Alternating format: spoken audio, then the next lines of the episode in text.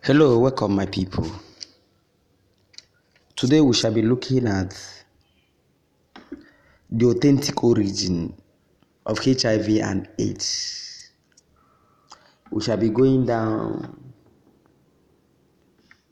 at the authentic discovery of HIV/AIDS. HIV and AIDS is a lentivirus. And like all viruses of this type, attack immune system. Lentiviruses are in turn part of a larger group of viruses known as retroviruses. They are called retroviruses. The name lentivirus literally means slow virus because they take such a long time to produce adverse effects in the body. They have been found in a number of different animals, including cats, sheep, horses, and cattle.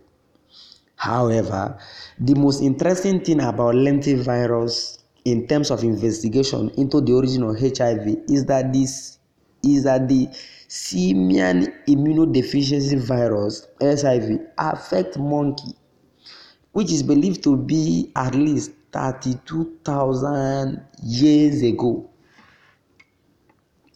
Okay. HIV come from did HIV come from an SIV?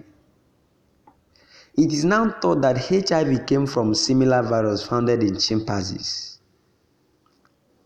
It is now generally accepted that HIV is a descendant of a simian immunodeficiency virus because certain strains of SIVs bear a very close resemblance of HIV1 and HIV2. The two types of HIV, HIV2, for example, corresponds to SIV, a strain of simian immunodeficiency virus found in the body of man,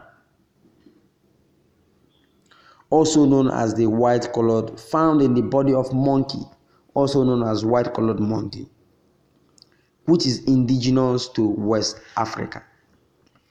The more prevalent pandemic strain of HIV, namely HIV1, was until recently more difficult to place.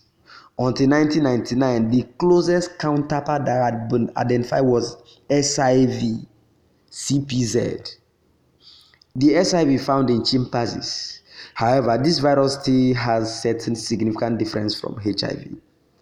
It is important to state that in February 1999, a group of researchers from University of Alabama, United States of America, announced that they had found a type of SIV CPZ that was almost identical to HIV1.